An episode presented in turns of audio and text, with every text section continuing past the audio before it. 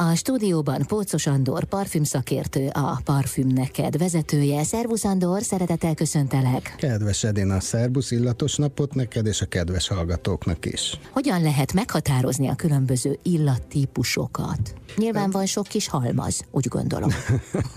Valóban gazdagon el van látva az illatszertár halmazokkal, ha elindulunk akár a virágos illatoktól, amin belül a friss illatcsaládok enyhe tavaszi hangulattal például, vagy a virágos zöld illatcsoport, ami, ami a levendula, a muskátli, az ibolya levél. Nem akarom mutatni a kedves hallgatókat ezzel, de már magába a virágos illatcsaládba is több utat tudunk.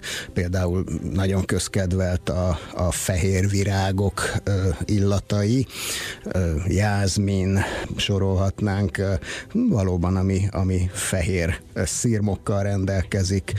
Hát Van valami közös a fehér virágok illatában? Igen, igen. Aha. Ha már kaptál szép fehér virágcsokrot, és uh-huh. megfigyelted, hogy, hogy ők kevésbé hervadnak el, mint a színes virágok. Mm. Hogy miért van, azt nem tudom megmondani, de, de valamiért van bennük valami kis plusz. Uh-huh. Úgyhogy biztos vagyok benne, hogy a szirmok is rejtenek valami csodát. Ha tovább megyünk, a ciprusos, frissebb illatokat tudjuk még ehhez a csoporthoz tenni és akkor még jönnek a gyümölcsös illatok, ugye a lédusmálna, a narancs, a bergamot, alma, hogy csak a magyar gyümölcsöt is egy kicsit hájpoljuk, mandarin, erdei gyümölcs, szeder, szamóca, hát ha belegondolunk, hogy, hogy, hogyha ezt már csak frissen megvásárolva megszagoljuk, micsoda élmény, hát még ezt társítva pár összetevővel egy parfümben elképzelni, úgy gondolom, hogy mindenki talál találkozott ezzel, plusz nyári illat, téli illat, úgyhogy én azt szoktam mondani, ez a mi kis szlogenünk, hogy ahány egyéniség, annyi illat. Azt egyébként lehet tudni, vagy arról a folyamatról lehet tudni valamit, hogy a szakemberek hogyan párosítják a különböző illatokat?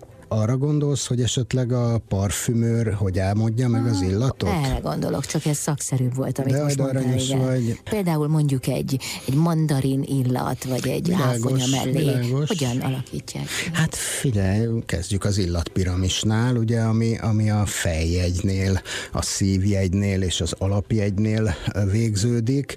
A parfümőr, mint ahogy te egy pótmétert, csavargatja ezeket az összetevőket, mindenkinek javas javaslom megtekintésre a Parfüm, egy gyilkos története című filmet.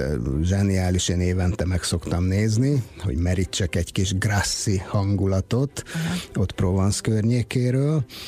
Abszolút, abszolút egy kísérletezés az egész.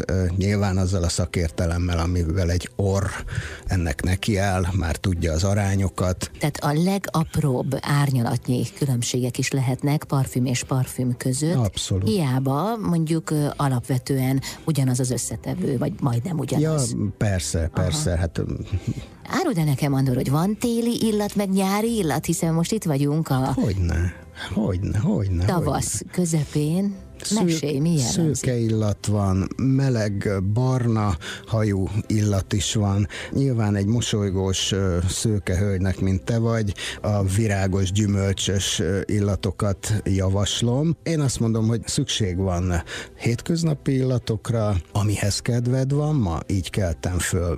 Jaj, ez nagyon jó, ez, a, ez az üveg, ez a kedvencem, ma ilyen hangulaton van, nagyon bőrfüggő nagyon hibátlan. Hát ugyanaz az illat másképp működik. Nekem, nekem, nekem másképp. Bélának, Józsefnek nagyon jó volt a bőrén.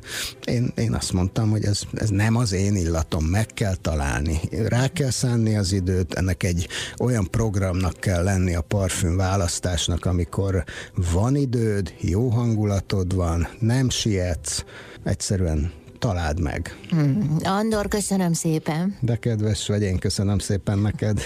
Polcos Andor, parfüm szakértő, a Parfüm Neked vezetője volt a vendégem itt az Intermedzóban.